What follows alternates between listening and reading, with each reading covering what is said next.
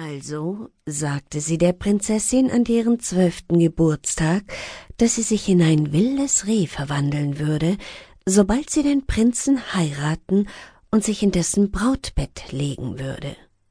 Als Reh müsste sie dann für immer im Wald und Moor umherwandern. Darüber war die Königstochter sehr traurig, denn sie liebte ihren Prinzen und wollte nur zu gerne seine Frau sein, wenn die Zeit käme.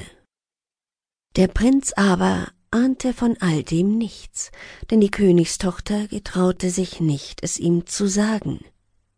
Eines Tages ging die Prinzessin in den Wald hinaus, wo ein paar arme Leute wohnten, die sie kannte und die eine Tochter hatten, die genauso alt war wie sie selbst.